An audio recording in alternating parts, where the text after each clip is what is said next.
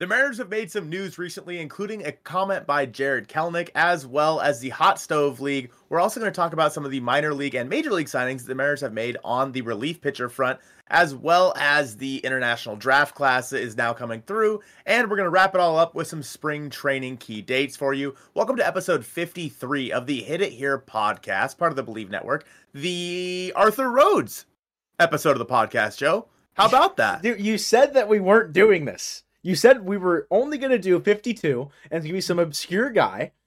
And here we are doing Arthur Rowe. I get it, right? He's your guy. That's your guy from way Arthur. back when. Arthur. I get it. Okay. No more after this. I'm doing well on the Arthur Rhodes episode.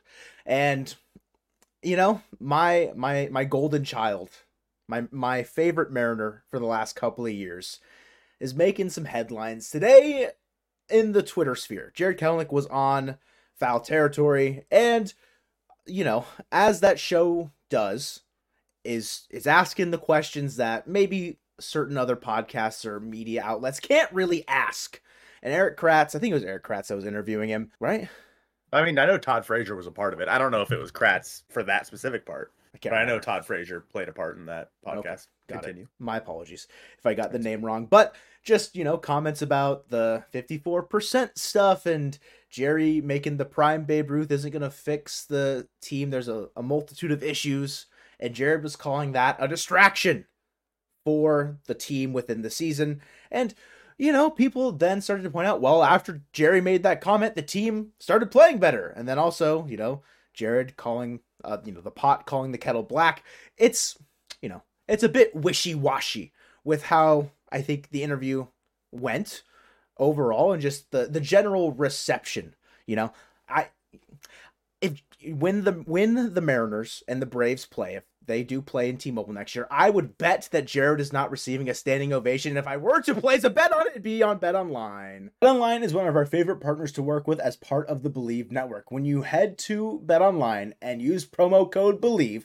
On your first deposit, you're going to get a 50% off welcome bonus. The NFL playoffs are right around the corner, and there's no strings attached for the Seattle sports fans, unless for some reason you're an out of Seattle sports fan for football, because unfortunately the Seahawks did get eliminated. But no strings attached means you can place bets wherever you feel like without your emotions getting too heavily involved. And say you're not an NFL better, maybe you like the NBA more obviously bet online has you covered there. And going even further down the line they've got the nhl they've got every major sport that you guys can think of. So head to bet online to place those bets today. They've got you covered with all the up to the second odds news and scores and you've got additional odds lines and trends and that info is available to you on both desktop and mobile so you can access the world's best wagering info anytime anywhere any place remember that's code BLEAV for your 50% off welcome bonus on your first deposit. Bet online, it's where the game starts. So Colton, what do you make of Jarred and this I- is there anything to this or is it just kind of we're going to let it go by? Yeah, no, there's nothing to it. There's absolutely nothing to it. Jarred's right. Yes, he he was a distraction during the season, kicking the cooler and whatnot, and that whole thing. But there's nothing to this. Like, I mean, it is what it is. He's not wrong. Like, I mean, yes, the the comments we've all talked about ad nauseum the the problems with the comments that Dipoto has made. And that 54% comment, God, we know we hear it every day in our friggin' comment section. Oh, 54%. So it's like he's he's right when he says that it was a distraction for the team. All all these things kind of compiling on top of each other. Did it lead to distractions in the clubhouse when the guys were trying to focus on the games? I'm not sure because the team started off really slowly in 2023, but played really good for the second half of the year. So I don't know. I don't necessarily know. And obviously, the 54% comment was after the season. But I guess that maybe that's the taste that guys get in their mouths for the offseason because of that comment. And I think that, you know, maybe free agents are looking at Seattle and being like, oh, well, if the, you know, president of baseball operations says stuff like that, I don't know if I really want to go there. We'll never know. We'll never know if that's actually what's going on. Instead of just focusing on baseball, we're hearing all these excuses and whatnot, blah, blah, blah. It, it, it's a big, big old thing of nothing. That's all it is. I I really just want the season to start so that way we have I don't want to say like actual things to talk about more so, but things that are more akin to what we enjoy about the sport of baseball. And if you guys like there's nothing wrong with enjoying free agency trades and like I don't say like the drama with things, but this is not our bread and butter. This is not what we necessarily root for the Mariners for is seeing dirty laundry, or maybe not even dirty laundry, but kind of being aired out in interviews and whatnot. So that's why we turned our attention to the Hot Stove Show. Seattle Sports 710 did a was it like two hour radio segment interview thing with a bunch of different guests. And Cal was on there. Brant Brown, the new offensive coordinator, was on there. Um, what? I just realized I have a problem. Yeah. Back back in the day, I don't know if any of you guys remember this, but this is probably 2015 ish era. Uh-huh. They would like they would have a hot stove episode at one of the Mariners team stores, which I'm pretty sure have all shut down by the way, except for the one in downtown and the one at the stadium. Like there was one at South Center Mall, there was one at Bellevue Square Mall. I think they're both shut down. I don't know that for sure.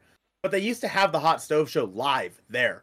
And it was super cool. You could go meet Rick Rizzs and Jerry Dipoto would, has been there before and players have been there. And that, you know, why don't the Mariners do stuff like that anymore? This is just going back. It was a video you made last offseason. Like the fans deserve better, all center, mm-hmm. centered around like fan fest and you know getting the fans and the community more involved. It's not a bad shout. You know, make a another live iteration of this where you get good interviews in person. You get to see personnel. You know, all the people and players that you care about. You know, Colton, that's that's a good problem to have. I would say. But something that the Mariners hopefully won't have a problem with next year is how their offense is going to be constructed due to our new offensive coordinator, Brant Brown. He's not a hitting coach. You know, he's not with Jarrett DeHart. He is a completely different role. He is a strategist, offensive coordinator, taking day to day approaches each day, line, you know, everything.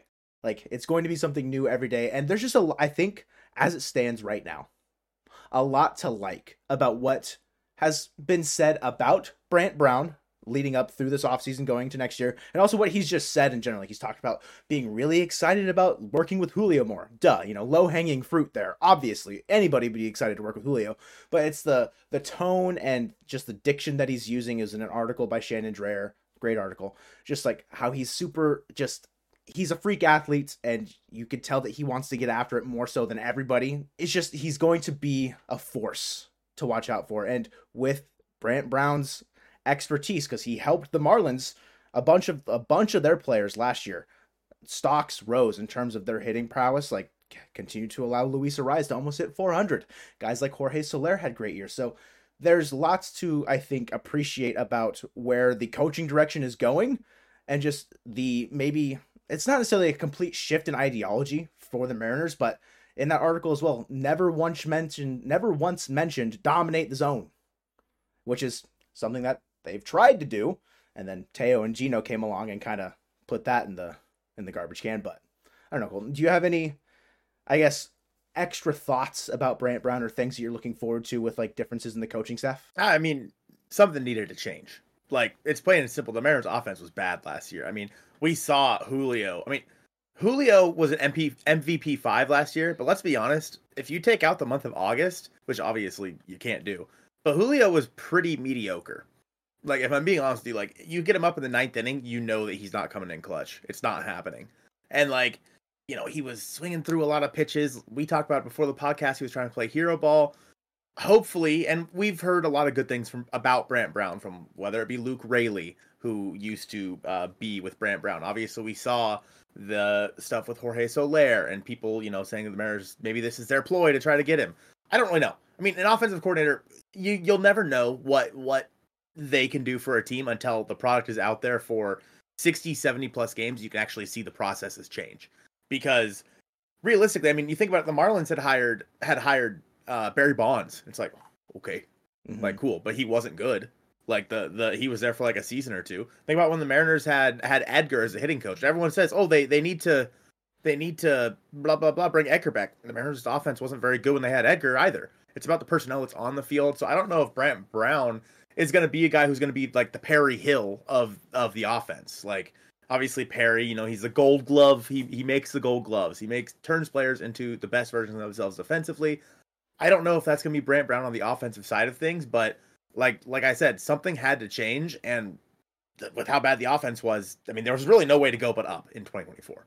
I think the biggest change that I've kind of gathered from just listening to interviews, reading some of the like columns written about him is there's a bigger focus on the diverse pool of hitters and different profiles that they will play and roles that they'll play in each like game and how that can change with who's on the mound or what the situation is up to bat. And you're talking about Julio playing hero ball. If it's you know the the the worst fear comes comes to fruition that he is a warm weather player that he can't hit when it gets cold, you know, at the beginning of the year in Seattle and maybe it's more so that he needs just to change his approach. Maybe he's not bailing out for power. He's going to start trying to, you know, I mean, he does a great job of hitting the ball the other way, but he's not going to be just swinging out of his ass every single time he has the opportunity to. Maybe his ideology about like the situation can change, and maybe Brant Brown can play a be- like a big part of that and allow that slow start to not have to, you know, be as big of a worry. And he can continue to string together bigger successes throughout the beginning of the year and have that sustain through the entire year. You you said ass in the last like four podcasts in a row. I like ass, bro. Um, speaking of ass, there was a question posed to Cal Raleigh from Aaron Goldsmith on that radio show, talking about you know what how successful Cal was in 2023. Just had a great year overall. And before even talking about himself, talking about any success that he had, he mentioned that you know they had work to do and you're talking about, you know, the offense wasn't as good. There's things to improve on. Obviously, the team didn't make the playoffs. They know that they had bigger aspirations and they met in 2023. The fact that Cal, when he's being lobbed a meatball just to brag about himself for a second, he's still a team first guy. That is something that I think will resonate with all the players. Not to say that that's not already the case with a lot of the guys in the clubhouse and how they're, you know, a team, brotherhood, whatever. It's just seeing it and hearing it again because I think the same thing happened with Cal earlier in the year when he was on foul territory. It's just like he has continued that. I want to say it's like PR Cal, but he's had good radio spots where he's still putting the team first. We all already knew, it's just reinforcing that. So we've talked way too much, Joe, about radio shows. We're our own damn show. All right. So now let's get into some real news. The Mariners have made a couple of signings, including a 40 man roster guy let's first talk about Austin Voth, a Seattle, Washington ish native, right? Where was he from? Redmond, I think. Redmond, Kirkland, somewhere up there. So, yeah.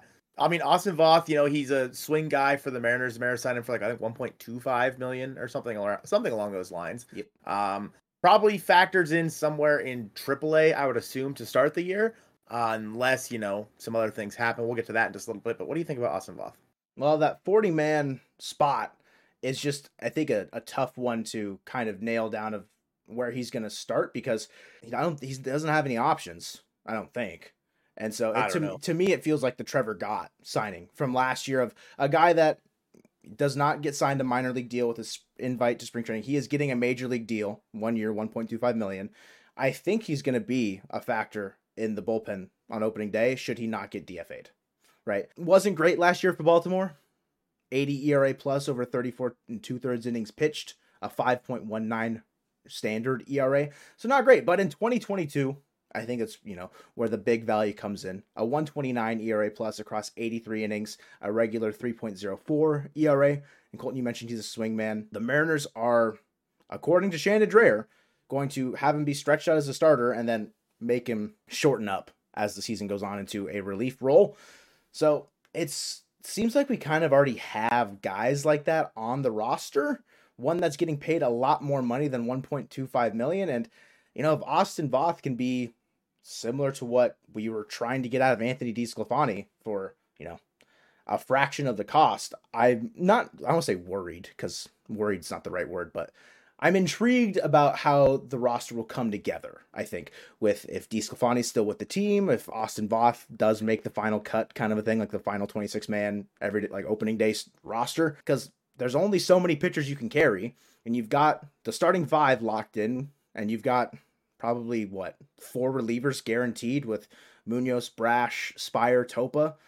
So that leaves you with four relievers. Like there's there's a lot of options for the Mariners here, but I don't know. Austin Voth, nice ish. It's just where we see it go from like go from here. He could be traded in the middle of the season like Trevor Gott did for you know nothing, or we could see a bigger move coming. Yeah, I mean, honestly, I wouldn't be shocked to see DeSclafani get moved. I mean, in in my opinion, it'd just be a salary dump. Like, I don't know what you're going to get for Anthony DeSclafani. You might, depending on how the pitching market continues to evolve over the next month or so. Maybe there's something there, but overall he's making like 12 million or something along those lines which mm-hmm. is a lot of dough. And if you're the mariners that's a lot of dough that you would rather not be spending right now with your current financial constraints. And if austin voth can even be similar to the value that you can get out of DeSclafani, then i think that maybe you look to trade DeSclafani in some way shape or form. Maybe you find someone to take on even half his contract and you pay the other half whatever. You, it's it's less money than you than you were paying him before. So if you're the Mariners, I think that is probably the biggest or the next move you try to make here. Uh, DeSclafani, I think, is a fine number five somewhere. And I think that you could find a trade partner for him. You're just not going to get a lot of value back, especially if you have them take on the whole contract, whoever you're trading with. So, Austin Voth, if he fills that role, then sure, yeah, trade DeSclafani and have Austin Voth be that guy. But I do think DeSclafani does have higher upside than Voth. But when you're talking $11 million more, I don't know if I care.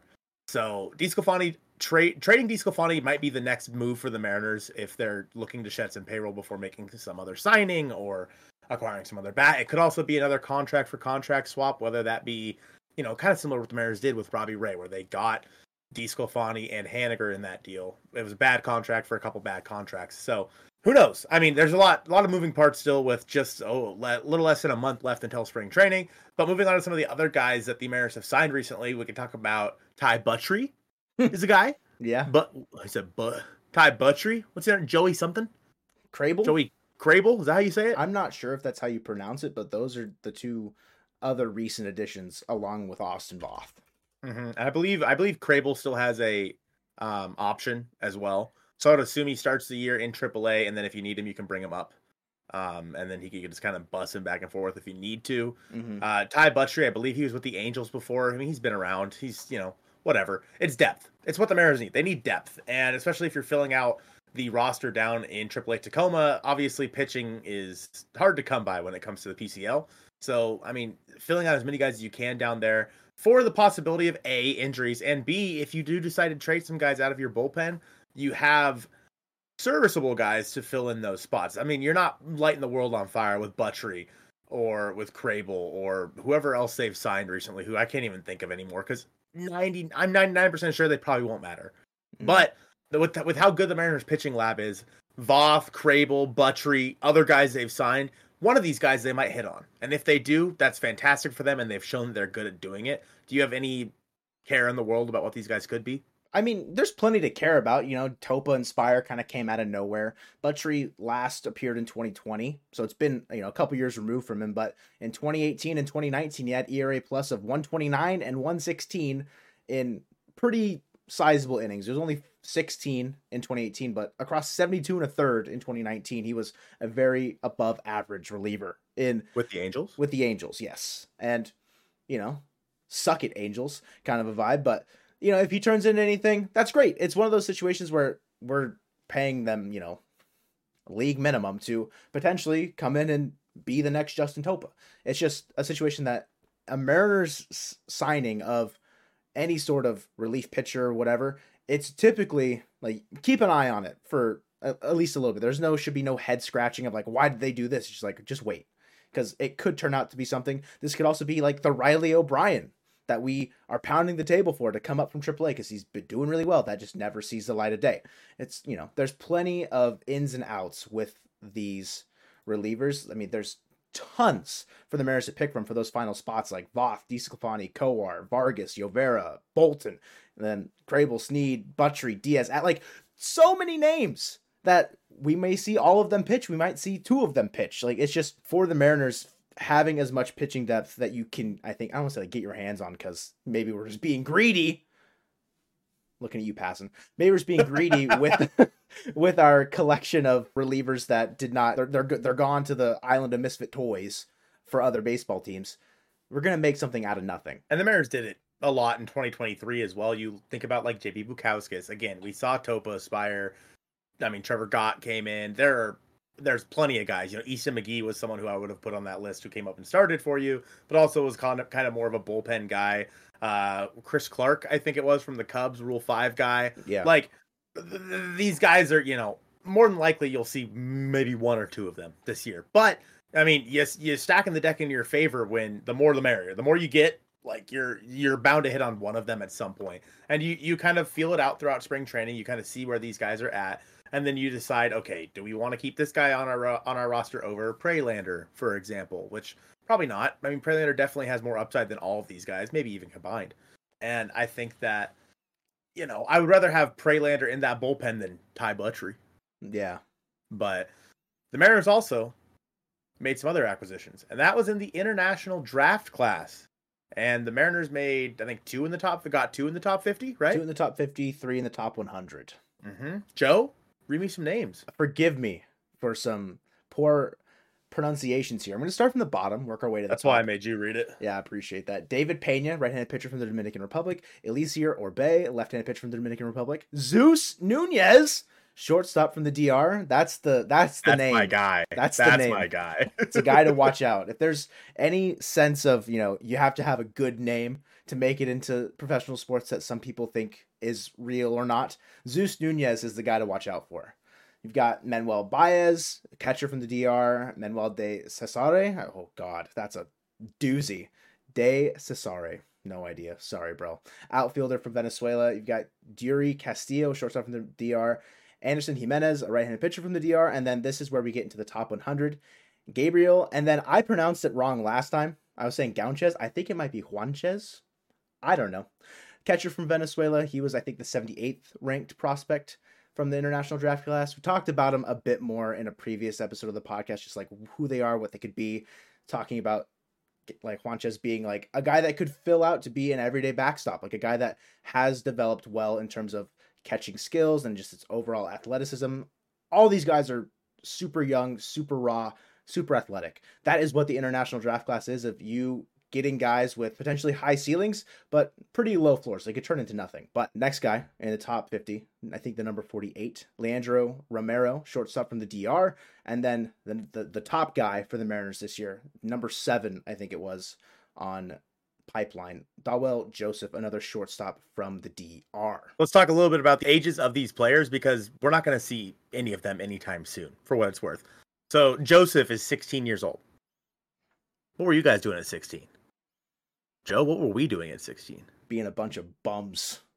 Uh, Baez is 18. The oldest guy on here is Castillo. He's 19 years old. Uh, these are just the guys from the DR that I have pulled up here. Uh, Romero, 17 years old, right-handed hitting shortstop, blah blah blah. So when you think about it, guys like Julio, for example, when the Mariners signed him back in what was it, 2017 or something like that, you give it four or five years until you're going to see these guys. So are are they going to make immediate impacts? No, but this Mariners farm system is so young that you look ahead in, into you know a couple years from now you're going to start seeing you know the cole youngs coming up and the emersons coming up and then the next wave after that. And we've always talked about how oh great the mariners are years away again. You know oh we were going to get these waves in 2023 2024 oh well now we have to wait till 2025 2026 welcome to baseball. The thing is about these guys is that they are what the mariners have done by adding guys like for the international draft class. And drafting high school guys in the draft this year you are basically making your farm system and your team as well sustainable for the next seven, eight, nine, ten years. And you are constantly funneling guys in because right now the Mariners baseball team they are a very good team and a lot of their guys are graduated. That's why you see the Mariners farm system ranked so low right now is because a lot of these guys are down in single A or even in the complex league. So by adding guys like these from the international draft class, you were giving yourself the best chance to have a sustainable winner for a 10 year period. A 54% winner. There you go. All right. 54%. And I think that you can never sleep on the international draft class. You just can't. I mean, like I said, Julio came from there. Uh, we we've seen other guys like Frankie Lindor was an international draft guy. Acuna, like the best players in baseball, pretty much always come from internationally. Like you, the best player in baseball is from Japan. Yeah. Like, I mean, come on, you can't sleep on these signing periods. And I think that the Mariners are far and away one of the best teams when it comes to convincing some of the top guys to come here. Because every year you hear that the Mariners are signing one of the top 10 guys. Last year it was Celesten, you know, and like Julio, of course. So is Dawel Joseph going to be here next year? No. But should you still be excited about what what you see out of him? Absolutely. You should still keep tabs in the back of your mind on guys like Joseph, on Celesten, on Jeter Martinez, etc. Because these this is the future of this team. You talked about Jeter Martinez, and that's a guy that when we signed him, he was like around the 50 range. Same thing with Leandro Romero, and he was not within the Mariners top 30. So if you don't see these guys that get signed enter into the prospect like top 30 rankings, give him give them some time. Gina Martinez had a fantastic Dominican Summer League last year and has risen through the Mariners prospect rankings and is in the top 30 now. Leandro Romero is probably not going to crack the top 30 and if he does, he'd probably be at 30. Everybody else on this list you're just waiting for them to develop. And Dawel Joseph, he's probably going to be somewhere in the top 10 because that's where Celesten ended up as, you know, the number two prospect from last year's draft. He was immediately plugged right into the Mariners top 10. I don't see anything different happening for Joseph, and it's just going to continue to stagger as guys graduate. There's going to be more funneled in, and you know, Lazar Montes was a guy that's international draft class signing. Michael Arroyo is another one that are now in the top ten or fringe top ten that weren't there before. So it's just give them time to develop, and eventually they'll be getting you know major league invites to spring training, or they'll be in the background, like the the second what what's it called? The secondary site. What is that called? This like what? the the secondary site at spring training, where it's like like oh minor the, league camp? is it just minor league camp? I was gonna say prospect camp but that didn't sound right. Same thing. Yeah same rough, thing. roughly the same thing. They'll be there eventually and you guys will be able to see all of the high level prospects that you should be excited about that colton saying you should keep tabs on. And colton where might you see some of them this year well, you know what, guys? You might just see them down in Peoria, Arizona at spring training. And we got some key dates announced. Now, for example, last year, Felnin Celesten, I was really excited to go down to spring training and hopefully see him. And then he had his hamstring injury. Or no, he had visa issues, right? Visa and issues. that's why he couldn't get it. And then he had a hamstring injury later. Um, so he wasn't there until like the day after I left, which was super annoying. I was like, come on. Mm-hmm. But we have some key dates for you for the Mariners spring training. Um, you know, when it starts, pitchers and catchers, guys, they report on Valentine's Day which is going to be fantastic because God knows I'll be alone. So it'd be really nice. You know the Mariners always got you, buddy. The Mariners always got me on Valentine's Day, and I'll be feeling all down, but the Mariners got me on Valentine's Day. The first pitchers and catchers workout is the next day on the 15th. Position players report on Monday, the 19th of February. The first full squad workout will be the next day on the 20th. Then on the 24th will be the first game at Camelback Ranch versus the White Sox. That that's a Saturday. And another big note here, they do have the spring breakout game, which is the best prospects against another team's best prospects for the Mariners. It'll be against the Padres on the 15th, which is a Friday. I'm going to be at that game. So, hey, if you guys are down in spring training, I'll be there from uh, March 10th through the 16th. So if you guys are down there, make sure to say hello. The spring breakout game, I think, will be one of your best chances to maybe go and see Dawel Joseph. Could you imagine if he's in that game? Obviously, you'll probably see Harry Ford at catcher, but you know maybe they have Dawel Joseph it, playing over there at shortstop or something. You know, Cole Young, Colt Emerson, I'm sure will be there. So maybe he's just on the bench. I don't know. You'll see Tyler Locklear, I'm sure. Um, Gabby Gonzalez, I would assume, would be there. Just all these guys that you're really excited to see if you're Mariners fans playing in the Peoria Sports Complex against the Padres' top prospects. Do you think that that's going to be the coolest game of the entire spring? I feel like it's got to be. Or, you know, if you're into the prospects, if you're more so just in tune with the major league team, probably not. You're not going to care a whole bunch. But for people that are a bit more attuned to it, yeah, of course, it's going to be a ton of fun. I would say I would be very surprised if any of these international draft signing guys are part of that. I would say like Celesten would take precedence over Joseph in this situation. You know, maybe Jeter Martinez starts the game. You know, we, we get all these, you know, young up and coming guys, but there's there's a lot to be excited about in terms of that spring breakout game and just the Mariners prospects in general and just I think, I don't know, baseball, it's a, it's literally a month away. It's like super freaking close. And all I want is just to be able to sit down and watch a game pretty desperately. Yeah, this time of year is usually when um when I just go back and watch old games because you know it's cold outside, it's raining, everything sucks. Ha! Everything sucks, you know, that meme. Thanks, Joe. I'll just go back and watch a game. I could feel I, I I could really use one of those right now, you know? And the 14th of February is less than a month away. Would you say it was like 28 days, something like that? Yeah. Like we're we're we're this close, guys. We are so close. We almost made it through the off season. And if you're planning on going down to spring training in 2024, make sure you check out our spring training guide, which is on the screen right now. Thank you guys so much for watching episode 53 of the Hit It Here podcast, the Dan Altavilla episode presented by Bet Online and Go Mariners.